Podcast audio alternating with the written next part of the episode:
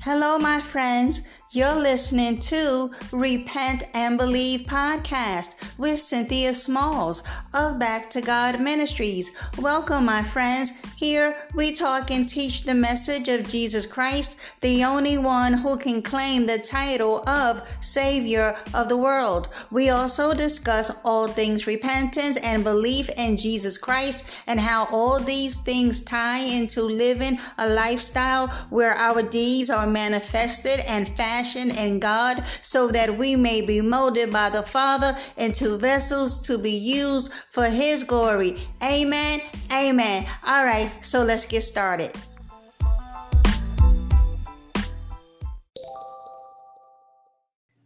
Hey everyone, before we get started, I'd like to say thank you for tuning in. And if you enjoy my podcast, please share download, leave me a message or comment. Thanks, guys. Hello, everyone. This is Cynthia Smalls with Back to God Ministries. How's everyone doing today? I pray that all is well in your lives, that you are walking by faith and not by sight. You, beloved, are to never give up on the Lord Jesus Christ. Amen. Amen. All right, beloved, listen. We are going to talk about today how to know if you are still a slave to sin. Mm-hmm. Listen, are you an outlaw? Do you practice lawlessness? Or are you, in fact, a rebel, a slave to sin? Let me just come out and ask you straight to your face Do you obey God? Do you even listen to Him?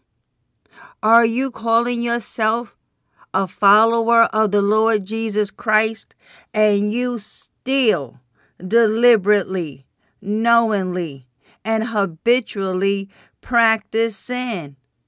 Huh? Do you? Listen, we keep playing with God like this, and He will turn us over to a reprobate mind. And you don't ever want that, my friend. Look, the phrase reprobate mind is found in Romans 128 in reference to those whom God has rejected as godless and wicked. They, according to verse 18, suppress the truth by their wickedness. Amen. And it is upon these people that the wrath of God rests. The Greek word translated reprobate in the New Testament literally means unapproved. That is, rejected. By implication, worthless.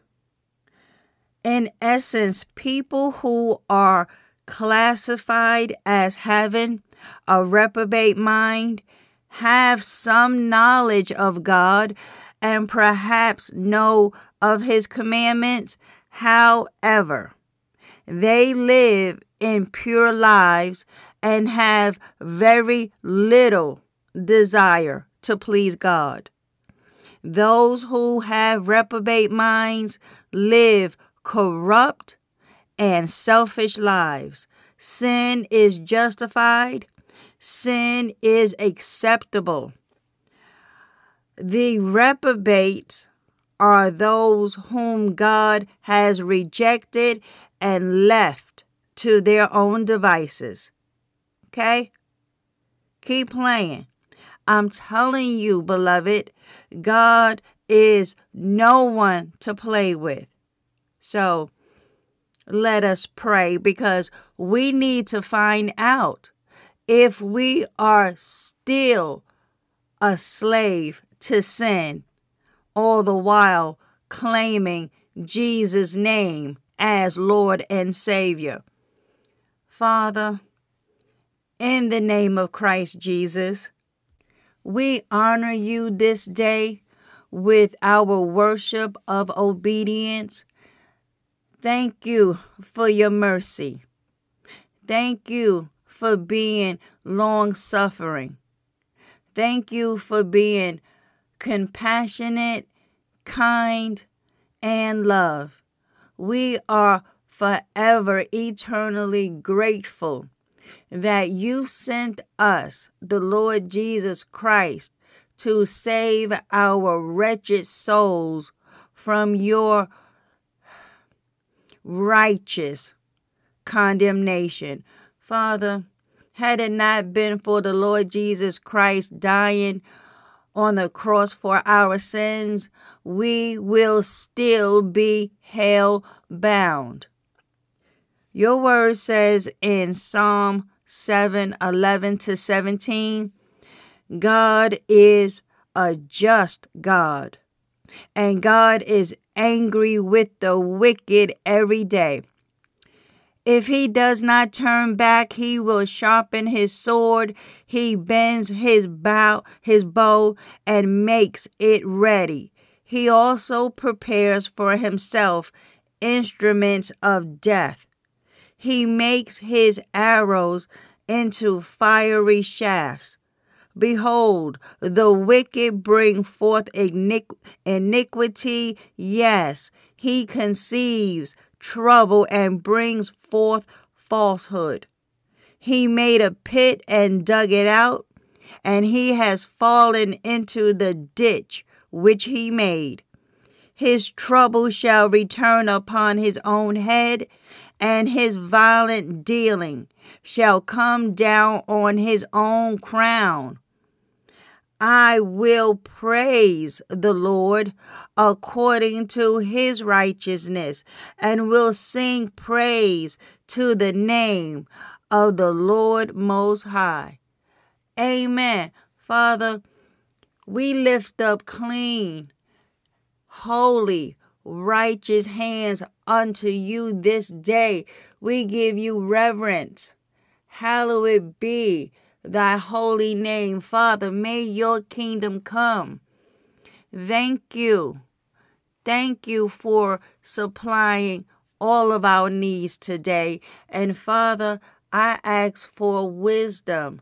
Show me your ways. Teach me your ways, Father.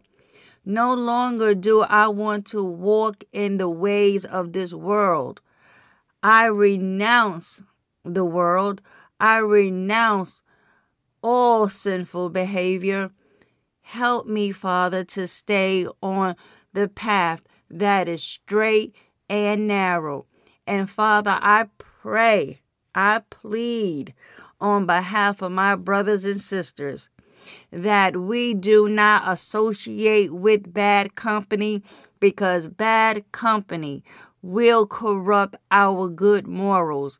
And Father, I pray that my brethren live repentant lives, producing good fruit of righteousness that will back up their faith.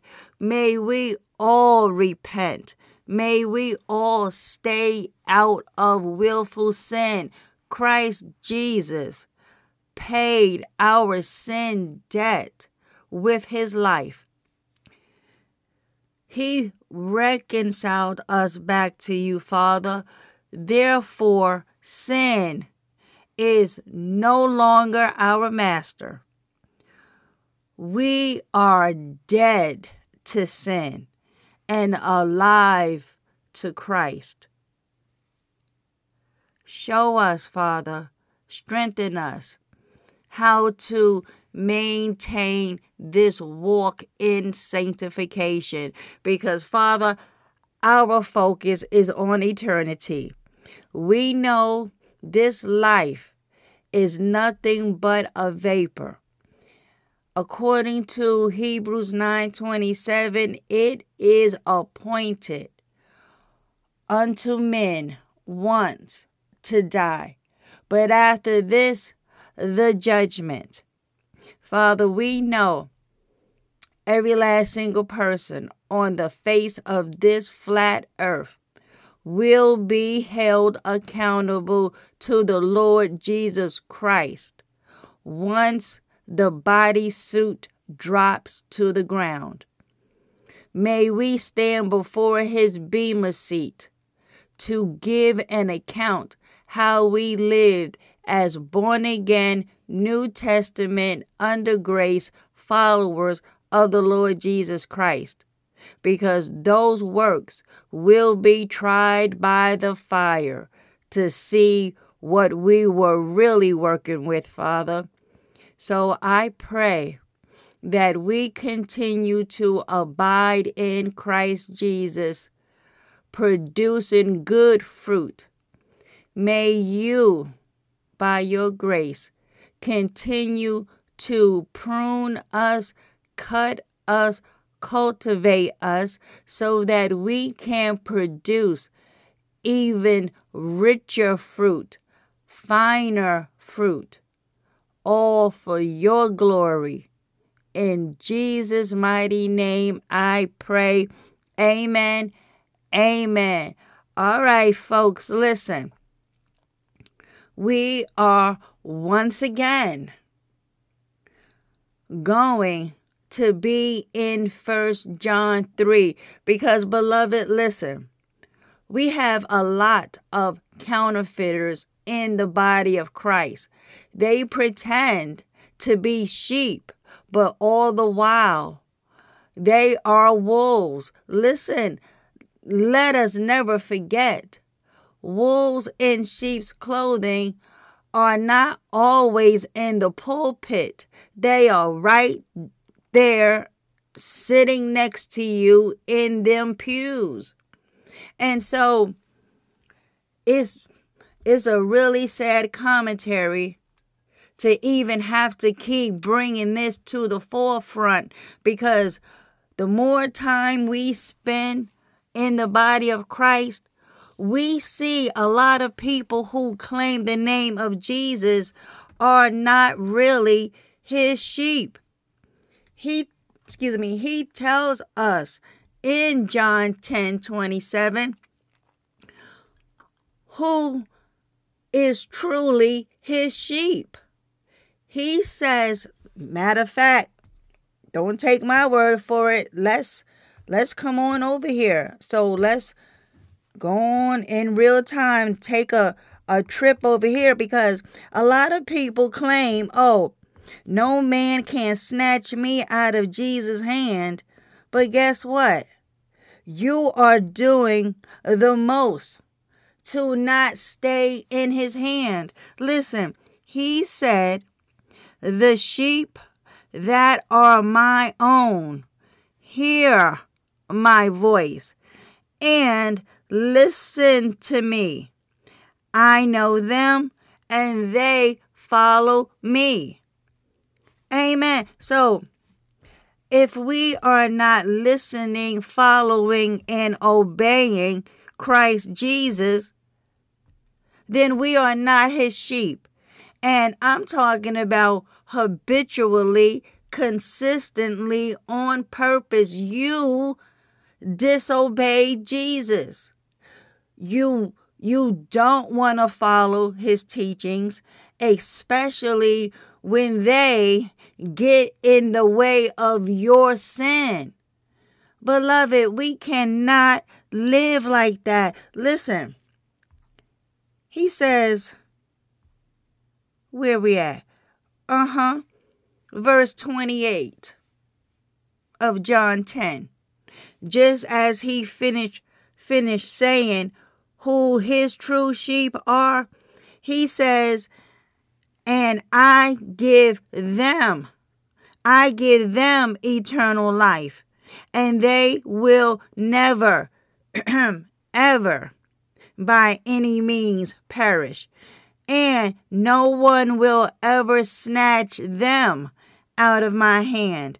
My Father, verse 29, who has given them to me is greater and mightier, mightier than all, and no one, is able to snatch them. Them who? Them who listens and obeys and follow Jesus Christ consistently, habitually, and constantly. Not just sometimes when you want to be quote unquote spiritual. Listen, he says, my Father who has given them to me is greater and mightier than all, and no one is able to snatch them out of the Father's hand. I and the Father are one in essence and in nature. Amen. So, beloved, time is running out, and we must be prepared to meet the King of Glory.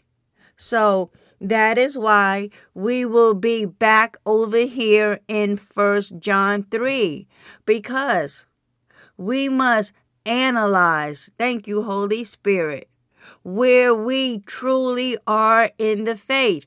Are we still a slave to sin?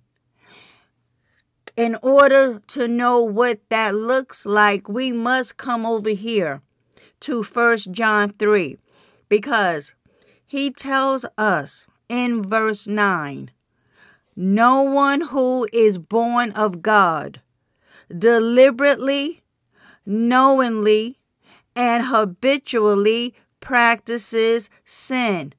Why?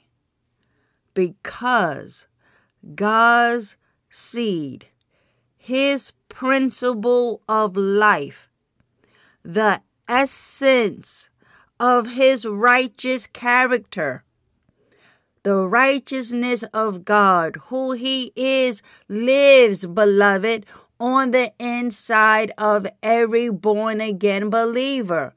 And because of that, John is saying that how God's seed remains permanently, permanently in Him who is born again, who is reborn from above, spiritually transformed, renewed, and set apart for His purpose. And He who is born again, guess what, beloved? Cannot habitually live a life characterized by sin. Why? Because he is born of God and longs to please Him. Amen. So, there you go. As I drink my my hot apple and cranberry tea this morning, mm-hmm. beloved, John just told us those who are truly born again. You got to understand what is happening, what has happened to your dead spirit. Before you came to Christ, we all had a dead, fallen spirit because of Adam, right? Read Genesis chapter 3 now that we are born again, well, that old nature, that old dead, that old dead spirit got regenerated.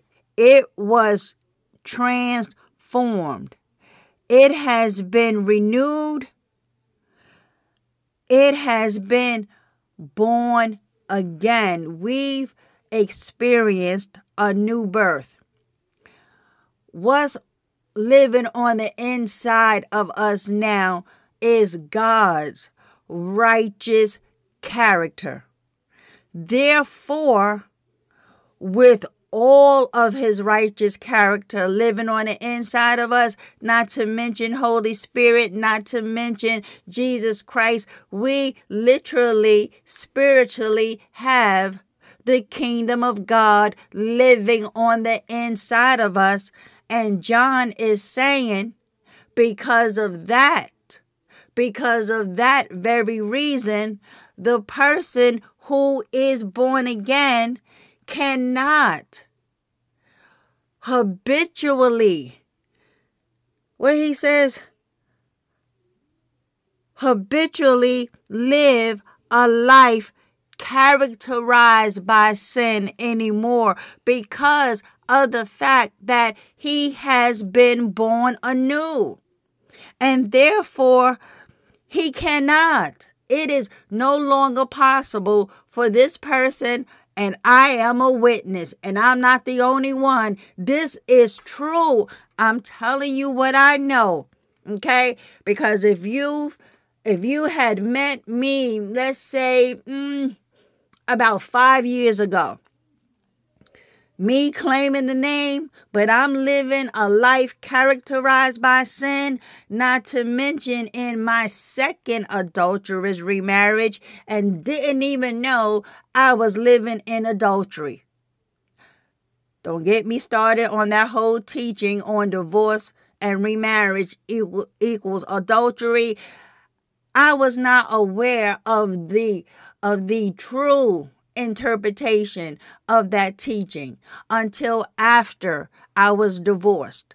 So, because we are born again, John, who was who was led by the Holy Spirit to write the wisdom of God down, he is telling us those who are born again now have God's seed in him, the very essence of his righteous character lives on the inside of you.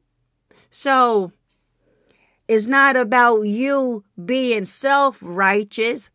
We have God's righteous character.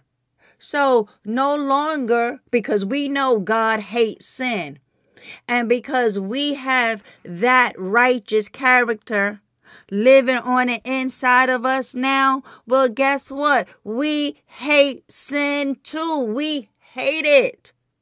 We despise it. We ain't looking to participate in it willfully any longer. You want to know why? Something happened to us this is not about our will that we just going to just put away sin and and by my own will I'm not doing it anymore because we know that only lasts about a quick hot second. And then we're right back in sin. Something happened at the new birth. And this as we will see as we go on in this book, we will see that it is impossible to go on living a lifestyle that is characterized, cultivated by sin is not possible. Why? John told us why it's not possible. And so, for anyone to tell you it is impossible to stop sinning, do not have God's righteous character living on the inside of us. So, um, of that person. Whose word are you going to take? Are you going to take God's word about what happened to the born again person? Or are you going to take the word of a reprobate, of an apostate, or worse yet, a false brethren who don't want to settle down in their spirit and allow Holy Spirit to sanctify them if they ever were born again. So, if we find ourselves struggling in habitual sin, we got to go back to the Father to find out are we truly born again? Because now, obviously, on day one of coming to Christ, there's still a lot of stuff in us that has to be gutted out. And and it's going to take some time. But guess what? The mindset, okay? Because this is where repentance takes place in the mind. Thank you, Holy Spirit. It takes place in the mind because it's not about just stop sinning. It's about changing the way you think about sin. No longer is sin the big time fun. No longer do you think that God is playing when He said that the wages of sin is death. You and I will be eternally separated from God, from the Son, over here tormenting day and night with no relief in the lake of fire. Do you want to live a life where God has to constantly tell you to stop sinning. How many times must he send trouble, trial, and tribulation and discipline and chastening your way before you get the memo? I'm telling you, we keep playing with God like this, and He will turn you over to your vile affections. So, verse 9 is telling us that the born again believer in Christ Jesus now has the righteous character of God living on the inside of him. That person. Holy Spirit now indwells.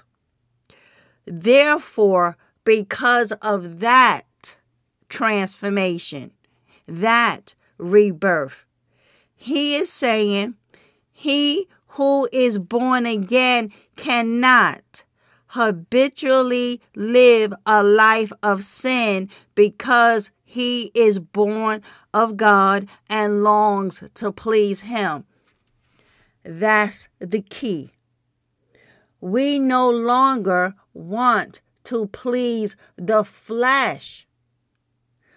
We long, we earnestly, we we strive, this is what we now do. We want to do those things that pleases God. So, just for the record, we are going to read passages from First John 3 to get clarity of the situation so that there will there will be no misunderstanding. That's the best way I can put it.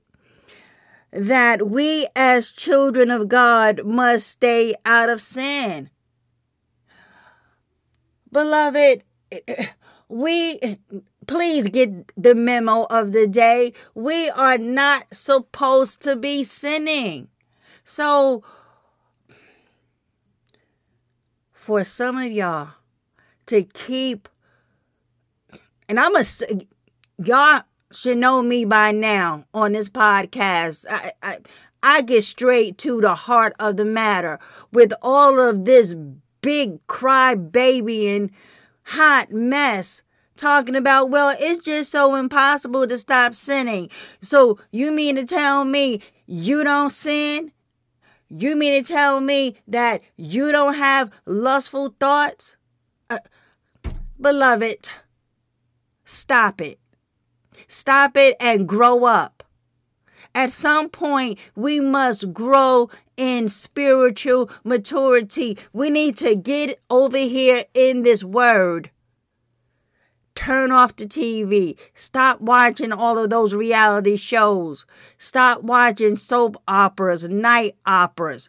Stop going to the club. Stop sleeping around. Stop masturbating. Stop watching porn. Put down the weed. Put down the alcohol and the cigarettes. Stop being angry. Stop being bitter. Stop gossiping. Stop being a busybody. Love the brethren. Love God then maybe you can get some clarity that we are not supposed to be sinning. This is where we keep missing it. You think holiness is optional when it is not, it is commanded, it is mandated. We don't have a say about whether or not we are going to be holy on any given day. We have commanded to be holy. It was not a suggestion. It was not a could you, would you please, heaven would be so pleased. Absolutely not. The commandment from the commander in chief himself, Jesus Christ, told us to go, comma, and sin no more. But for the fact we are still sinning, we are being disobedient. And this is why, and I'm so glad it has been recorded in the Gospel of John, whom he was talking to about who his sheep is because his sheep, his sheep, listen to him. So when he says, little sheep, stop sinning, for now on, henceforth, go thy way and stop sinning. We obey and go thy way and stop sinning. Yes. Why? Because we love him. He laid down his life in such a horrific, violent, brutal, bloody, shameful fashion. Study Isaiah. It talks about how when Jesus was hanging on the cross, dying for our sins, the people looked upon him and they were appalled. They were horrified at what they were looking at. Isaiah prophesied that Jesus looked unrecognizable as a human being.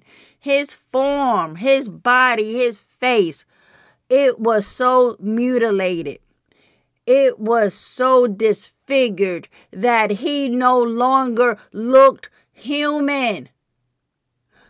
Beloved, listen, if that don't move you to compassion and love for the one who died like that for you, all I gotta say is that you are a cold piece of work.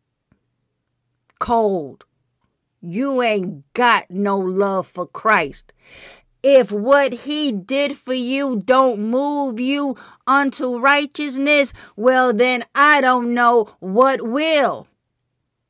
You got to understand the price heaven paid for your sanctification. We were rescued, we were ransomed out of the kingdom of darkness. Do you not realize we were held bound. We were on our way straight to a burning hell. Yes, hell is a literal place, and if we keep playing with God, we are going to experience it firsthand. So, verse 4 of First John 3. John tells us this Everyone who practices sin also practices lawlessness, and sin is lawlessness. Mm-hmm. So, what is lawlessness? Well, it is ignoring God's law by action or neglect or by tolerating wrongdoing, being unrestrained by his commands and his will. Mm-hmm. Listen, the Lord Jesus Christ gave us his law, right? When he ratified the new covenant with his blood, he told us that we are to now love God with our whole heart, soul, mind, and strength, and that we are to love our neighbor as we love ourselves. He said that on those two commandments, all of the law, all 613 of them, and the writings of the prophets, all now hang on those two commandments. So we fulfill the law of God when we do what Jesus told us. Because if you are loving God like that, with everything within you, you are not going to willfully continue to sin loving our neighbor like we love ourselves. We are not going to commit adultery with them. We are not going to covet them. We're not going to kill them. We're not going to steal from them. None of that. Why? Because we love God. We now operate in love by His grace with the mindset that because he was so merciful unto me, a wretched sinner, I'm not looking to break up this fellowship again. Now that I've been through Christ Jesus, death, burial, and resurrection, I have now been placed in right standing with God. So now that I'm back in his favor, I personally, and I pray you too, do not want to find yourselves outside of the fellowship again, being being back on that broad way straight to a burning hell. Folks, we got to wake up. Do you not realize Christ Jesus is on his way back? And probably sooner than that, we just may go by the way of the grave only to what? Die in our sins? I don't know about you, but I'm not trying. I'm not trying to go to hell. So listen. Verse 5 of 1 John 3. You know that he appeared in visible form as a man in order to take away sins. And in him there is absolutely no sin. For he has neither the sin nature nor has he committed sins or or acts worthy of blame. Amen. So listen. Here we go. Verse 6. And I love it, Holy Spirit, that John is being repetitive for a reason so that we can get the mind right. We ain't supposed to be sinning. Verse 6, John says, No one who abides in him, who remains united in fellowship with him deliberately, knowingly, habitually practices sin. No one who habitually sins has seen him or known him. Uh-huh. So we can we can talk out of both sides of our necks until the cows come home about how oh I know I'm going to heaven yeah, but aren't you still in that adulterous remarriage? Well, I don't believe that that what Jesus said that that that was the correct interpretation of it. So you mean to tell me that you got it right, but Jesus got it wrong.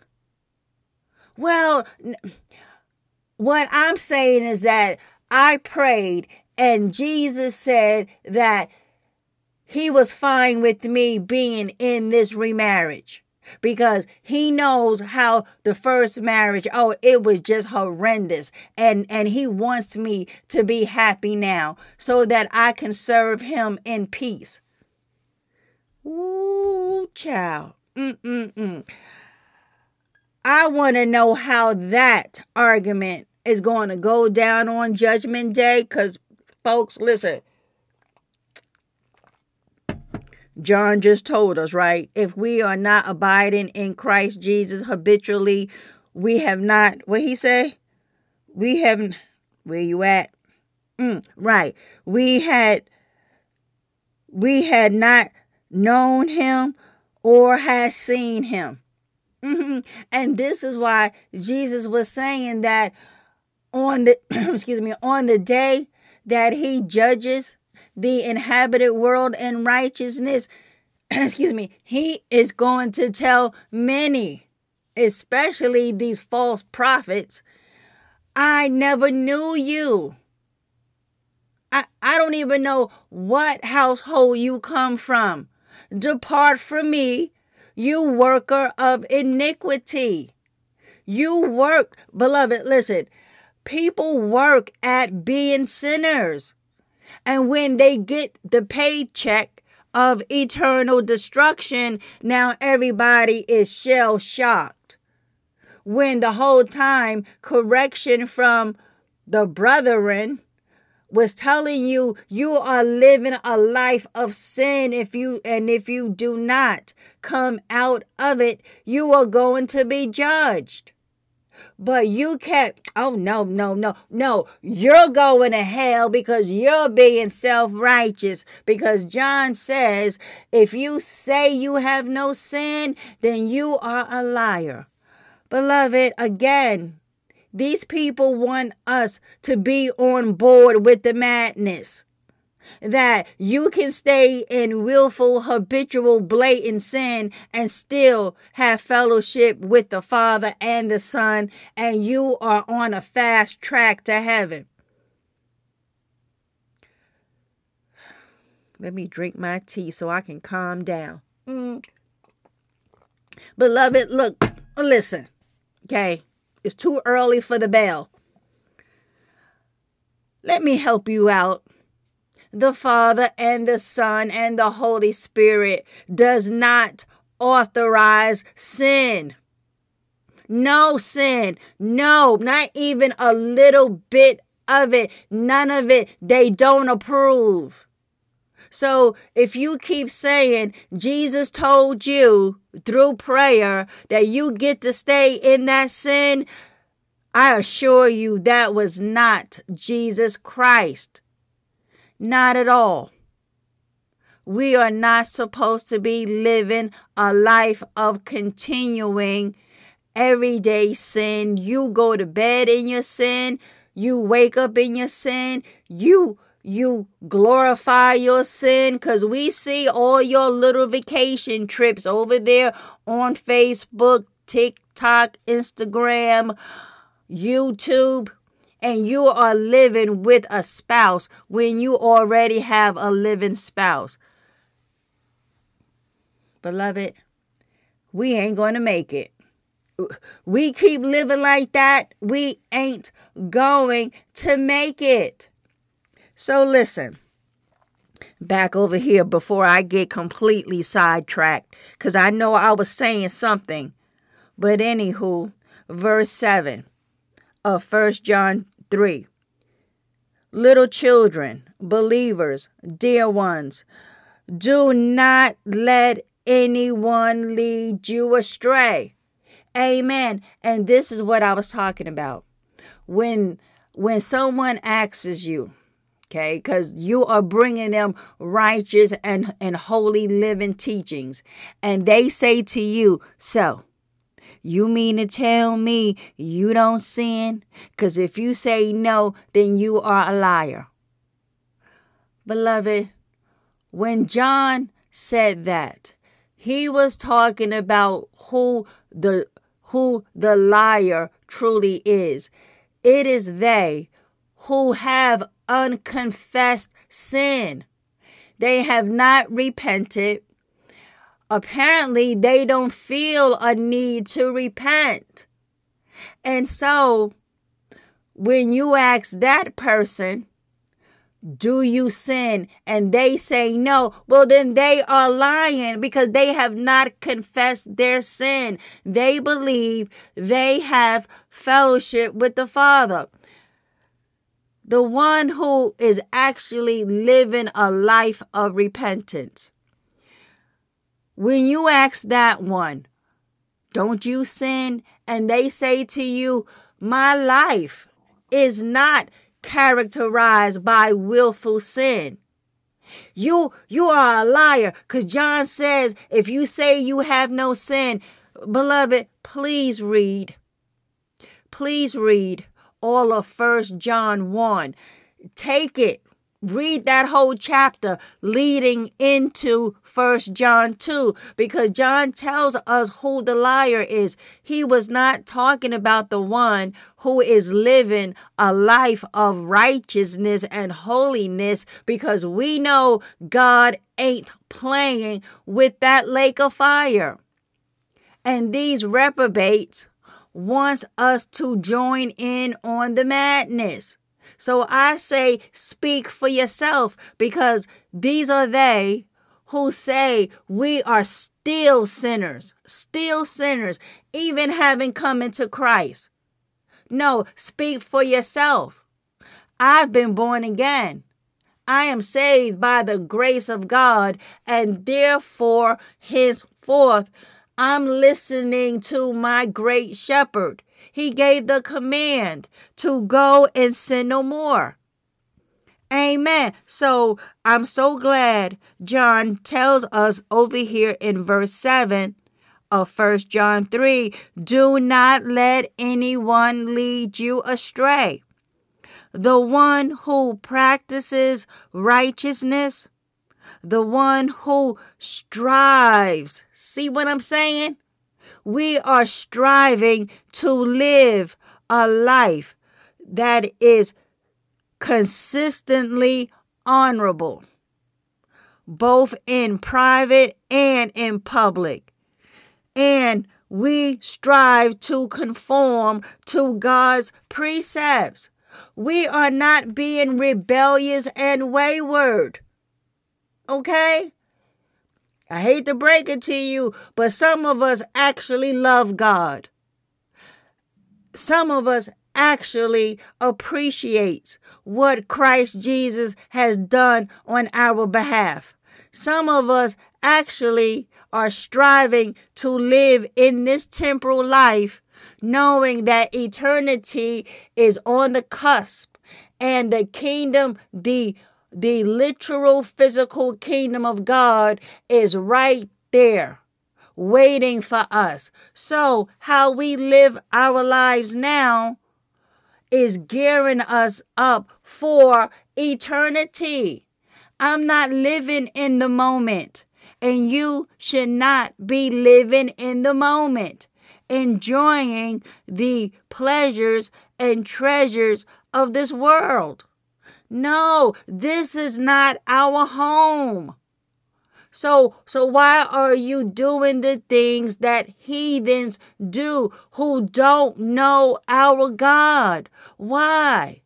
Because you love your body parts more than Jesus? You love people more than Jesus? Well, you are going to have to pay for that choice you make while in the bodysuit. And this is why I believe the Lord has given me this podcast. Listen, I am a walking uh, uh, testimony. You can't live dual lives. You can't eat from both the Lord's table and the table of demons. No. I'm here as a witness to the goodness of Christ. He saved me. I was on my way straight to a burning hell. So all I want to do now is warn the brethren that once we are in Christ, we must repent and live holy, clean, chaste lives going forward. That's it. So I pray that with the many lessons on this podcast, because I already told y'all, the Lord only gave me but one message. And the fact that Holy Spirit was able to stretch that one message I've been given over 500 plus episodes, that's alone is a miracle. Okay? Only got one message repent and believe and turn back to God. Stop sinning. Otherwise, we will all go straight to a burning hell. That's the only message He gave me to tell the people to stop sinning because He's on His way back. And when He returns, He will have His reward with Him. And He will, in fact, give to every single person according to the fruit of his doings, and he will give to every man according to his ways. Amen. Thank you, Holy Spirit. That's the only message I have. I, I don't have nothing else to give you. I can't tell you it's okay to keep on sinning because after all, we live in these flesh bodies we we live in this in this fallen world with all of the temptations and and we just by our sinful nature we are still going to be sinners. No, I'm here to say no to that rubbish. It is rubbish. So, I only got one message. So, if you are tired of of hearing, we must live clean. We got to live holy. Jesus is coming back. Well, then maybe this may not be the podcast for you. Now, the Holy Spirit inspires me to to package that one mess one message I received from the Lord to package it in different scenarios because this is uh, right, Holy Spirit. This is why these lessons come about. Different scenarios, how to apply the one message to our lives. And so we have different episodes that that's circled around the one message live clean live holy so we can inherit eternal life and and do the work of an evangelist while we hear as we listen and follow Jesus' instruction about what else he wants us to do for the kingdom because he has a great harvest that is lacking workers. He need laborers to go out and preach the gospel to the lost and to shake up the sleeping religious brethren. All they want is church. They don't want to follow Jesus because that means, like he told us to be his follower, to pick up our cross daily, crucify that flesh, deny yourself, and come and follow him. Jesus said to be his follower, his disciple, we cannot love anyone more than him, and that includes self. Yeah. Yeah. So, verse 8 the one who practices sin, separating himself from God and offending him by acts of disobedience, indifference, or or rebellion is of the devil and takes his inner character and moral values from him, not God. Uh huh.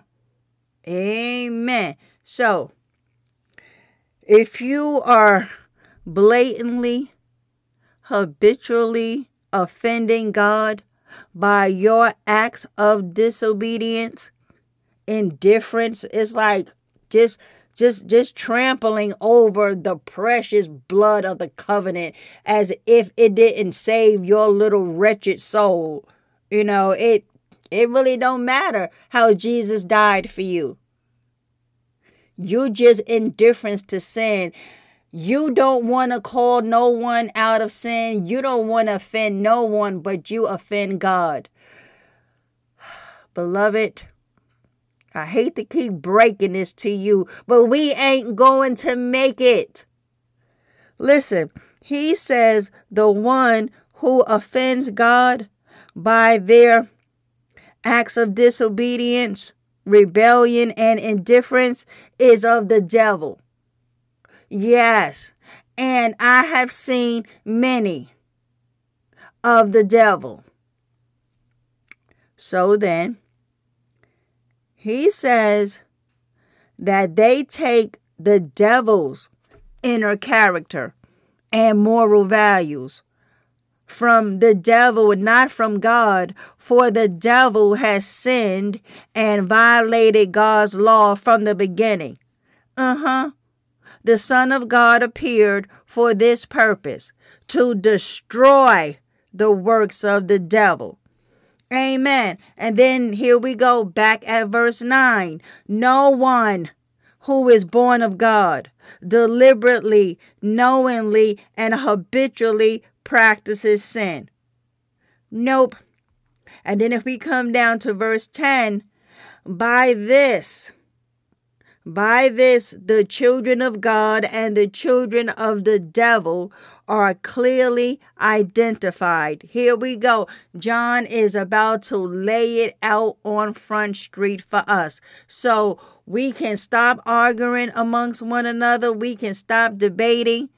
John is telling us how we can clearly, clearly identify children of the devil and children of God.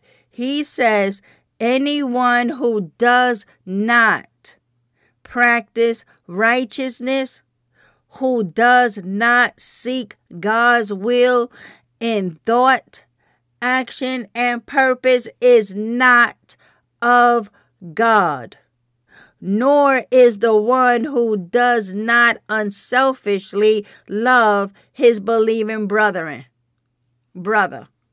Amen. So if all you are doing is backbiting, you are slandering the brethren, you constantly take pot shots when you see a, a brother stumbling as opposed to lifting them up in prayer here you go talking about no i i prayed but i'm here to tell you thus and so and thus and so you are just a busybody and the fact that you have hatred, settled hatred in your heart.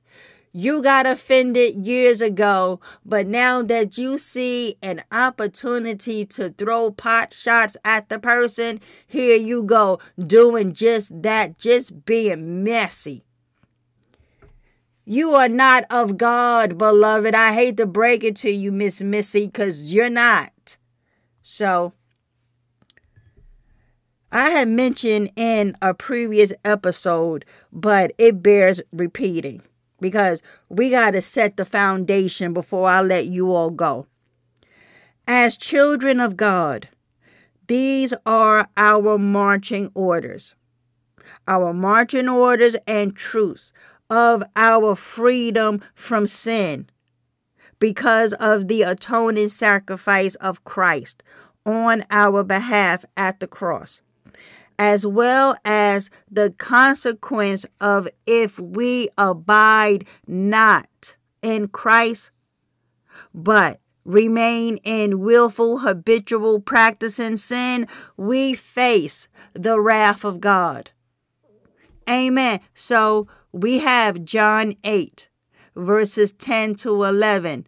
When Jesus had lifted up himself and saw no and saw none but the woman We all know the story, right? The woman who was caught in the bed of adultery. Well, the Pharisees and the scribes and the village mob threw the poor woman down at Jesus' feet, and Jesus gave them the business because he had told them earlier, He who has no sin cast the first stone. And one by one, from the youngest to the oldest, they all dropped their rocks and left. So, verse 10 when Jesus had lifted up himself and saw none but the woman, he said unto her, Woman, where are those thine accusers?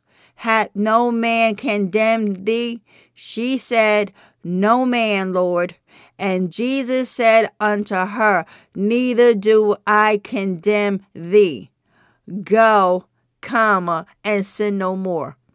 Amen. And I am so glad the Holy Spirit allowed John to write this down because we see the pattern. This is the pattern. Once Jesus does not condemn you, once you received his forgiveness, the next thing you do is go and sin not. Going forward in your life, you should sin not. No, he don't understand why you are still sinning. By his grace, he is giving you time to abide in him, grow. But if all you are still doing is habitually sin, then you taking his grace as a license to sin and you think Jesus don't know what you are doing? I, I don't know what it is. People don't realize Christ is wisdom. He ain't slow. He's not dumb. He gets it. Okay? And so if you think that you can outmaneuver God, you're going to be in a world of pain. Listen, Romans 6. I love me some Romans 6. Listen, in verse 7, Paul says, For the person who has died with Christ has been freed from the power of sin. Because, beloved, this is where a lot of us miss this foundational teaching about sin. Because I was trying to figure out then why are we still sinning knowing that Christ died for our sin? And then the Holy Spirit gave me this inspired thought. We think we are still slaves as if sin still has a major say, as if although Christ is God and he died for our sins, sin still reigns supreme anyway. And guess what? It does not. I hate to break it to you, but what Christ did for us supersedes the power of sin. Because guess what he did to its power? He abolished it, he destroyed it. So we see in verse 7, Paul is telling us, which actually backs up what John was saying, that how since the born again believer now has God's righteous character living on the inside of them. They cannot go on habitually sinning. So Paul is saying over here in Romans 6, verse 7 the person who has died with Christ has been freed from the power of sin. Amen. And if we come down to verse 11, he said, Even so, consider yourselves to be dead to sin and your relationship to it broken. Do you consider yourselves to be dead with sin? I mean, to be to be dead to sin. Has your relationship with it been broken? Because it better be. Okay? Not that, well, it should be because you know it really would be nice. No, it bet not be. Listen, your relationship with sin, it better be broken before we get snatched up out of these bodysuits. Oh, beloved, please. Listen, he says, verse 11, even so, consider yourselves to be dead to sin and your relationship to it broken, but alive to God in unbroken fellowship with Him in Christ Jesus. So, if any fellowship you should be united with, it should be the one with God in Christ Jesus. That's the one it shouldn't be broken. That relationship should not ever be broken ever again. So, come down to verse 14. Paul is telling us about sin. Sin will no longer be a master over you since you are not under law as slaves, but under unmerited grace as recipients of God's favor and mercy. You got to realize, beloved, we are recipients of God's favor and mercy, and we should treasure that. We should not write, Holy Spirit. We should not allow anything to come between our relationship with the one who laid down his life and shed his precious, matchless blood on our behalf. Nothing. Treasure the fact that we now have right standing with the Father. We have peace.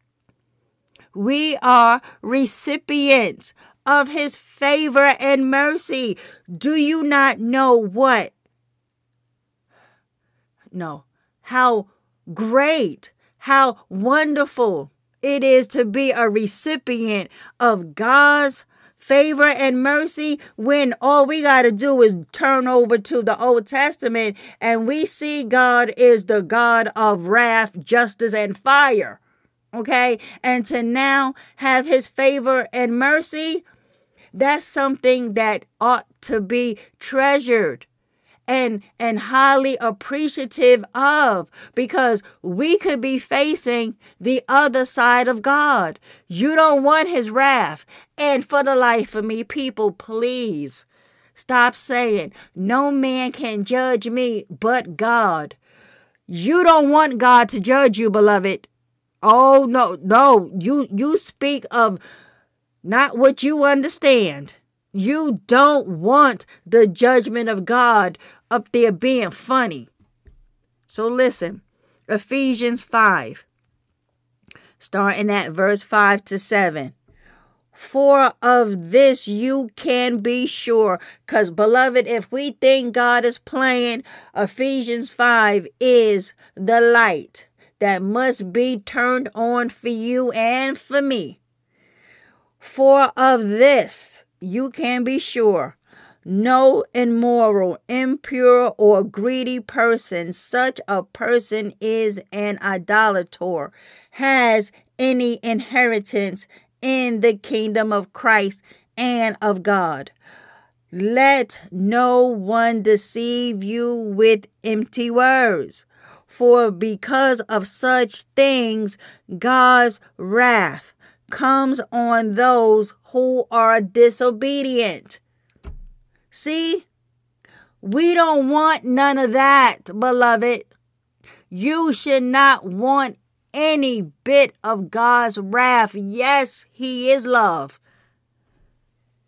Paul is telling us His wrath comes on those who are disobedient. Verse 7 Therefore, do not be partners with them. Amen. Do not be deceived, beloved. The unrighteous will not inherit the kingdom of God. Amen. So let's get to another point. Yeah, folks, we all need to do self examination to see where we are in the faith. Or are we deceiving ourselves to think we have fellowship with the Father and the Son when in fact we don't? So, let me ask you before I let you go how do you know if God is abiding in you? What is your proof? Because your answer got to line up with what the Bible tells us in 1 John 3 24. Before we get to that, beloved, are you truly born again? Do you hate sin? Is your life all about sin?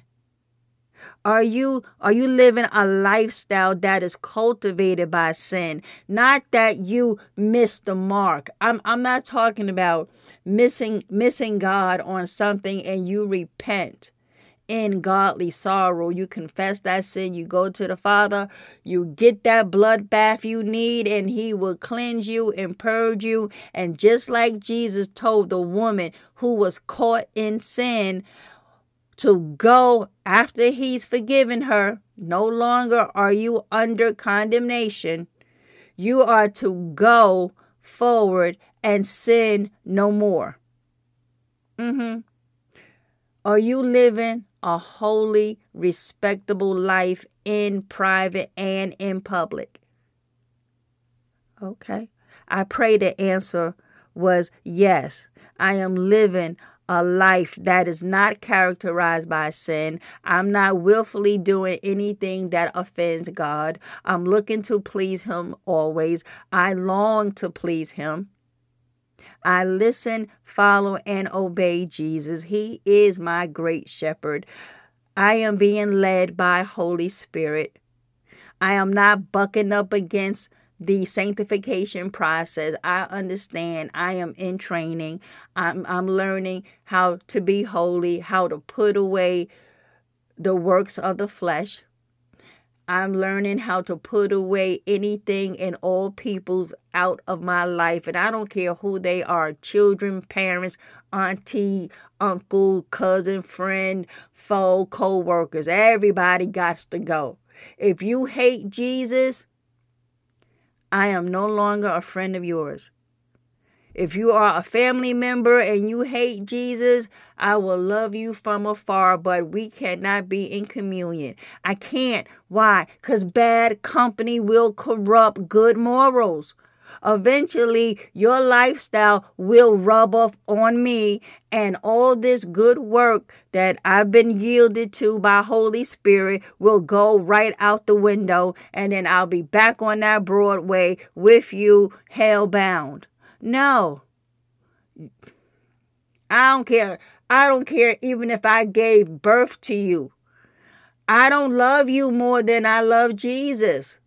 That may sound harsh, but the reality is all of us will have to stand before Jesus alone to give an account for the life we chose to live. Because he told us you, you can't love mother or father, brothers or sisters, or what he says, sons and daughters, not even yourself, more than you love him.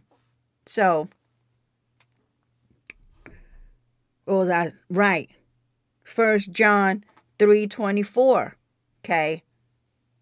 This is the proof that God is abiding in us. Right? Cuz I ask you, how do you know that God is in fact abiding in you and y'all have a relationship? Well, John tells us over here in John 3:24 the one who habitually keeps his commandments, obeying his word, and following his precepts abides and remains in him, and he in him. By this we know and have the proof that he really abides in us by the Spirit whom he has given us as a gift. Amen. So, are you keeping his commandments? Are you practicing lawlessness? Because I told you what law, lawlessness was. It is ignoring God's law by action or neglect or by tolerating wrongdoing, being unrestrained by his commands and his will. Amen. And beloved, we are not talking about the 10 commandments. Are we are we abiding by those? Because Jesus gave us two commandments. And he said, all of the law hang now on those two commandments, and that includes the Ten Commandments. So in the New Testament, we are following Christ's commandments. So, back up here, real quick, in verse 4, John tells us that everyone who practices sin also practices lawlessness. Amen. And if you think that's hard enough, not only must we obey the Father and the Son, but we must love the brethren. It is commanded. I know some of y'all might not like each other. Well, then, too bad. Because we are not called to like each other, we are called to love one another. Amen. So let's take another look at verse 10. By this, the children of God and the children of the devil are clearly identified. Anyone who does not practice righteousness, who does not seek God's will in thought, action, and purpose, is not of God, nor is the one who does not unselfishly love his believing brother. Amen. Verse 11 For this is the message which you believers have heard from the beginning of your relationship with Christ, that we should unselfishly love and seek the best for one another, and not be like Cain, who was of the evil one and murdered his brother Abel. And why did he murder him? Because Cain's deeds were evil and his brothers were was were righteous. Amen. And beloved, we see a lot of this spirit of Cain on the brethren. They hate the one who is living righteously, who who strives not to offend God and they and they murder us with their words if not sometimes literally. Mhm so verse 13 do not be surprised brother uh, believers. If the world hates you we know that we have passed out of death into life. Why? Because we love the brothers and sisters. Mhm this is another identifying mark if you are truly born again, if you love your brothers and sisters in Christ. So he says, verse 15, everyone, no, no, no. 14. We know that we have passed out of death into life because we love the brothers and sisters. He who does not love remain in spiritual death. Verse 15 Everyone who hates, meaning working against your brother in Christ, is at heart a murderer by God's standards. And you know that no murderer has eternal life abiding in him. Oh, Holy Spirit, I heard that. You know how Christ says over there in Revelation 21 8, among the many sins he's he lists he also talks about no murderer. This you can actually commit murder in your heart when you hate the brethren. So you may not have physically killed anyone but you got murder in your heart. That's hatred toward your brother and you are not going to make it into heaven with all of your sanctifying good works you do at the church. Okay. I'm telling y'all, listen, this is a tight race. We we we got to play this close to the vest. We got to we got to cleave to Jesus. I'm telling you, it's so easy to miss heaven. So, where was I? Verse 16. Right. By this we know and have come to understand the depth, uh, and essence of his precious love, that he willingly laid down his life for us because he loved us. And we ought to lay down our lives for the believers. But whoever has the world's goods, adequate resources, and sees his brother in need but has no compassion for him, how does the love of God live in him? Little children, believers, dear, dear ones, let us not love merely in theory with words or with tongue, giving lip service to compassion, but in action and in truth, in practice and in sincerity, because practical acts of love are more than words. Amen. Talking about, well, you know what? I'ma pray for you when some when when the brethren is asking you five dollars to get a bagel and a cup of coffee, and and you got the money, but you say, you know what? I'ma pray for you. Meanwhile, the brethren is hungry, and you could have with a practical act of love of giving him some money, giving him or her some money so they could either sleep at a hotel for the night or just have a cup of coffee and a and a crumb cake. And you got the money driving off in your Lexus talking about praise the Lord. I'ma pray for you. Yeah, okay. By this, we will know without any doubt that we are of the truth and will assure our heart and quiet our conscience before Him. Amen. Beloved, you all can read the rest all the way down to verse 24. Because verse 24, I'm going to leave y'all with verse 24.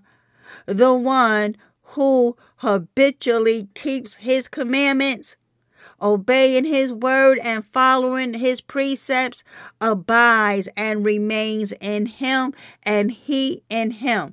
By this we know and have the proof that he really abides in us by the Spirit whom he has given us as a gift.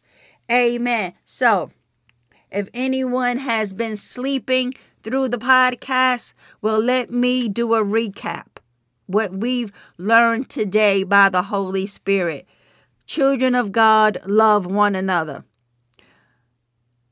If this is the command, then we have another question to get to. Are you, in fact, a child of God? Because God's children love each other. And and if you do not, well then John by the spirit of God tells us back up over there in verse 9. Mm-mm. We're not going to make it. So look, recap. Number 1. No one who is born of God deliberately, knowingly, and habitually practices sin because God's seed, his principle of life, the essence of his righteous character, remains permanently in him who is born again, who is reborn from above, spiritually transformed, renewed, and set apart for his purpose. Amen. Number two, and he who is born again cannot habitually live a life characterized by sin because he is born of God and longs to please him. Amen. Number three, by this, this is in verse 10, of 1 John 3 By this, the children of God and the children of the devil are clearly identified. Anyone who does not practice righteousness, who does not seek God's will in thought and in thought, action, and purpose is not of God. Amen. And lastly, number four, nor is the one who does not unselfishly love his believing brother. Amen. So, John is here telling us that if you disobey God and not seek his will in thought, action, and purpose, and you do not unselfishly love your believing brother, brother or sister in Christ, then you, my friend, are not of God, and you are in fact still a slave to sin. Amen. That's pretty much cut and dry.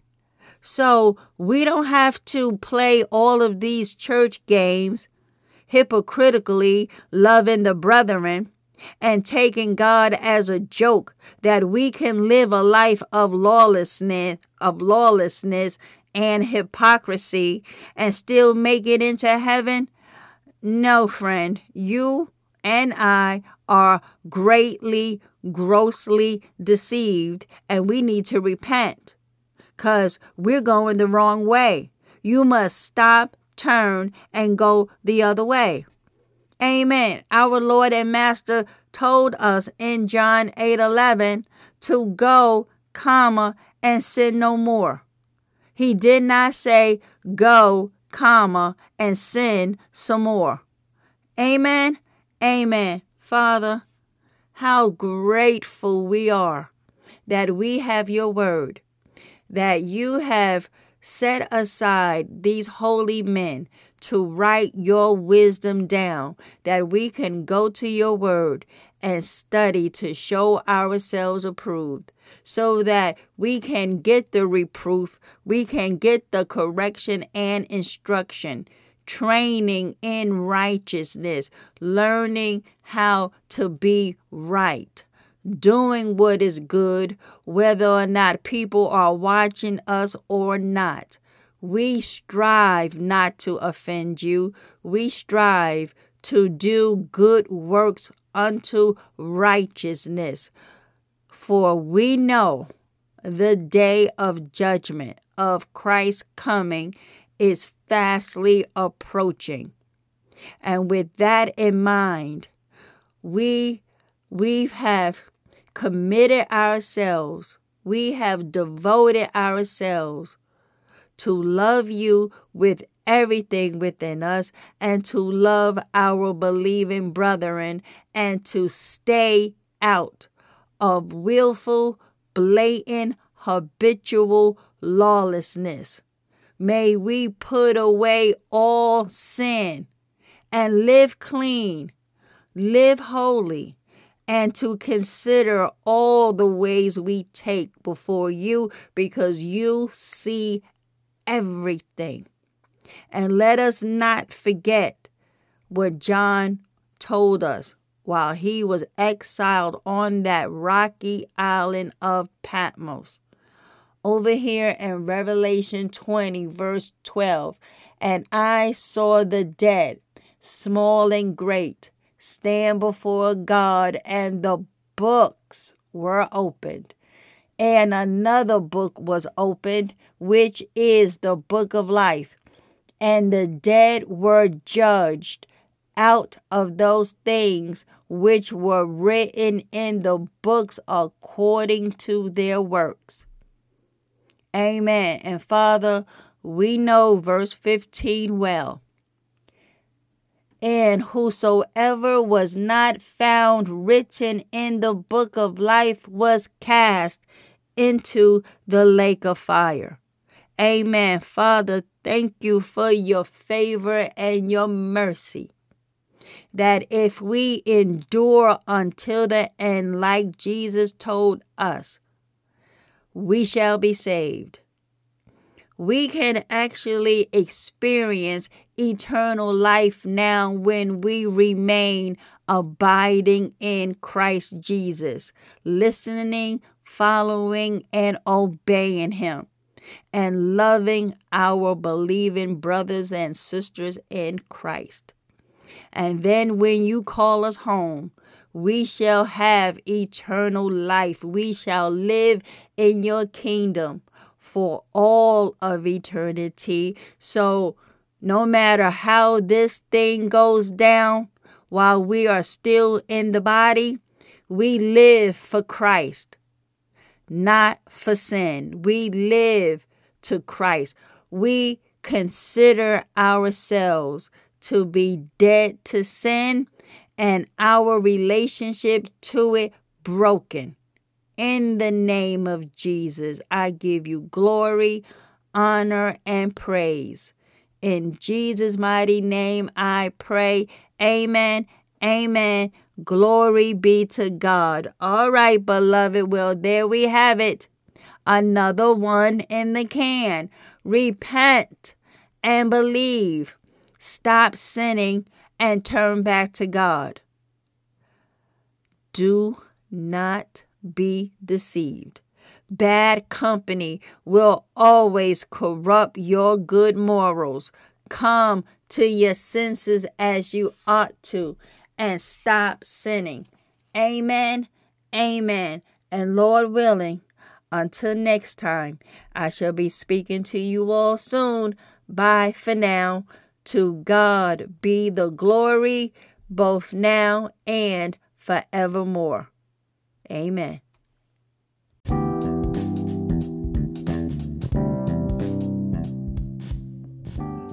Thank you guys for tuning in. I truly appreciate all your support.